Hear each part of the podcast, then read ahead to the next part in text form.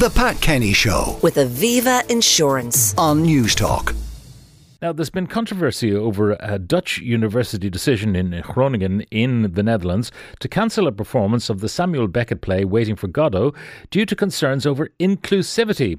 I'm joined now by the Irish student director of the play, Oisín Moyne. Oisín, good morning. Good morning, Pat. Now, tell us all about your endeavours, because this has been a play long in the planning. It has indeed, yeah.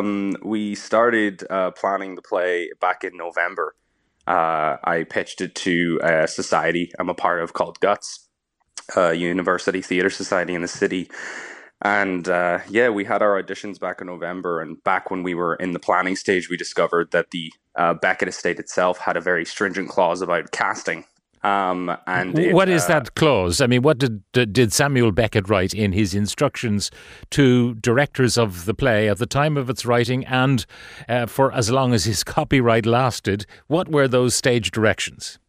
Those directions were that no alterations could be made to the material itself, and that included any alterations to the script, but also that the listed characters and the genders of those characters, being five men, could not be changed. So we discovered that if we had wanted to, we would not be able to cast anyone but five men for those roles.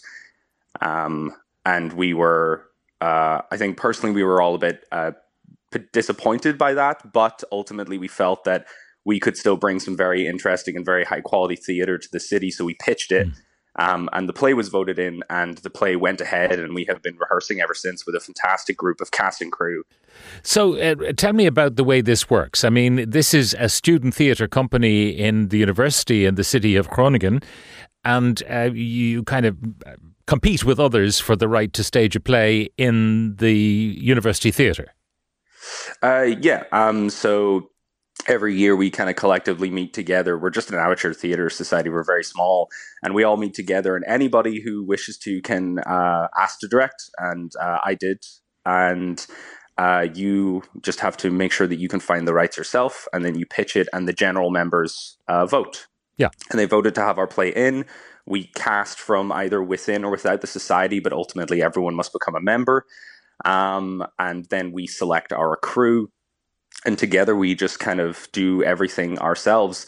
But we had found a position in the USVA, the USFA theater, where they were going to allow us to perform in March. And as part of that, we had the option to apply for a grant of monetary support in the case that we made a loss. Okay. And in the application for that grant is when the problems began to arise.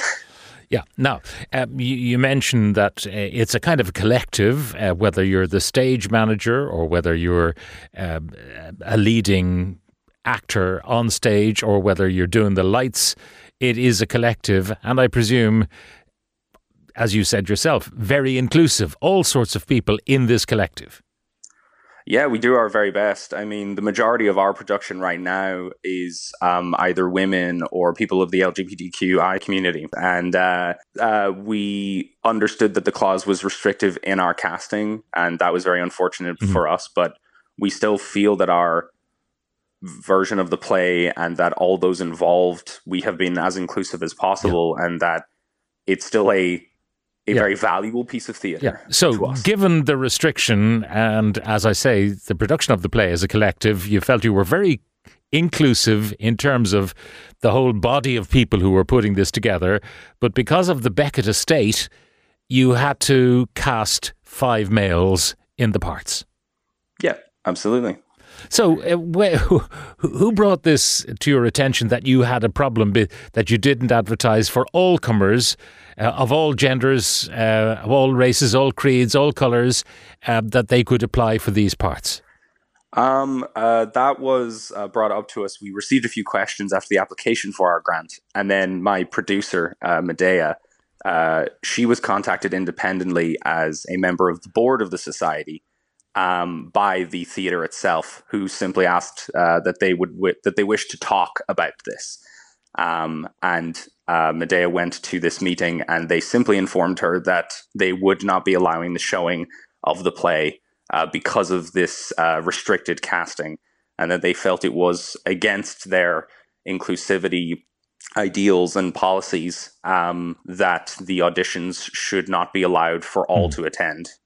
Okay, so I presume, I mean, there have been productions of Hamlet with a woman in the lead, but I presume this is the whole idea that anyone of any gender should be allowed to apply for any role in any play produced on this particular stage.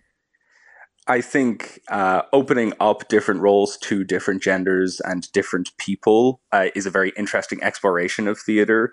But also, it seems the USFA has now taken a blanket statement that, as you said, anyone should be allowed to audition for anything ever.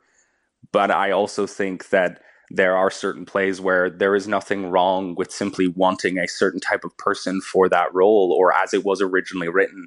Yeah. And the USFA have said that if you would like to do something like that, they will not show your play. It's all been article statements, and our play really has been the first time, I feel, that they have invoked this clause to cut down on any kind of performance. And they claim now that the reasoning that they used would apply to all scenarios, and they have, I don't believe, made a formal statement on the hard and fast rules on that, but they have said that they would expect a production to cast a man in an all-female play if he was the perfect part for that play.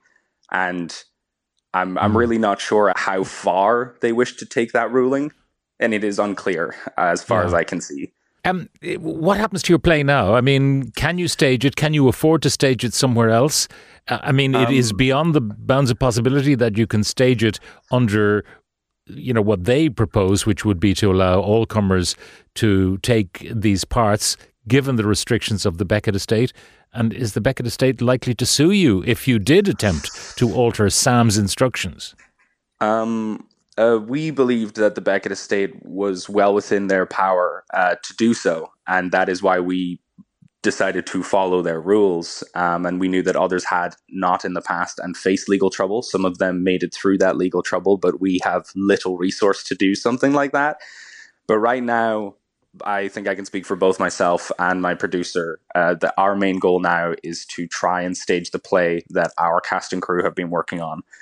We don't wish to change now any of the work that they have done, and we're actively looking for theatres with the help of the Society. We had spoken to the Society last night to get everyone's opinion on how we think we should move forward with the help of the board, and we are looking for alternative venues to have our cast and crew's work come to fruition, to let people see what they've been working on.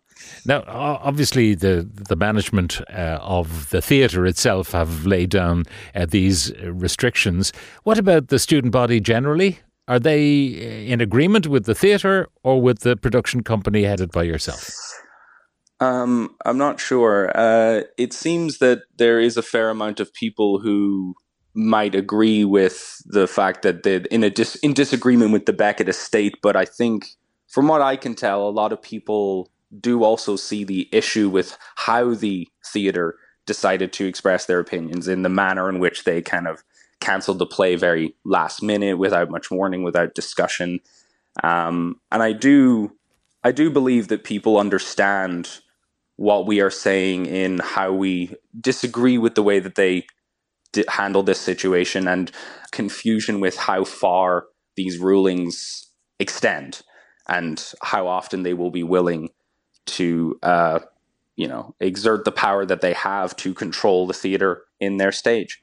And I think it would probably be best if there was more clarity on their end about what they will and will not allow, because right now, as with myself, it has mostly just been them talking to journalists and in the papers and stuff. And I think it would be best for everyone if there was some more clear statement on that front. But I do believe that most people agree that in this situation, I don't believe they have done it the best. Okay, overstepped their mandate. I think they did a little bit, in my personal opinion. Well, Oisín, let's hope you get to stage the play after all the hard work that has gone into it by your utterly inclusive theatre company.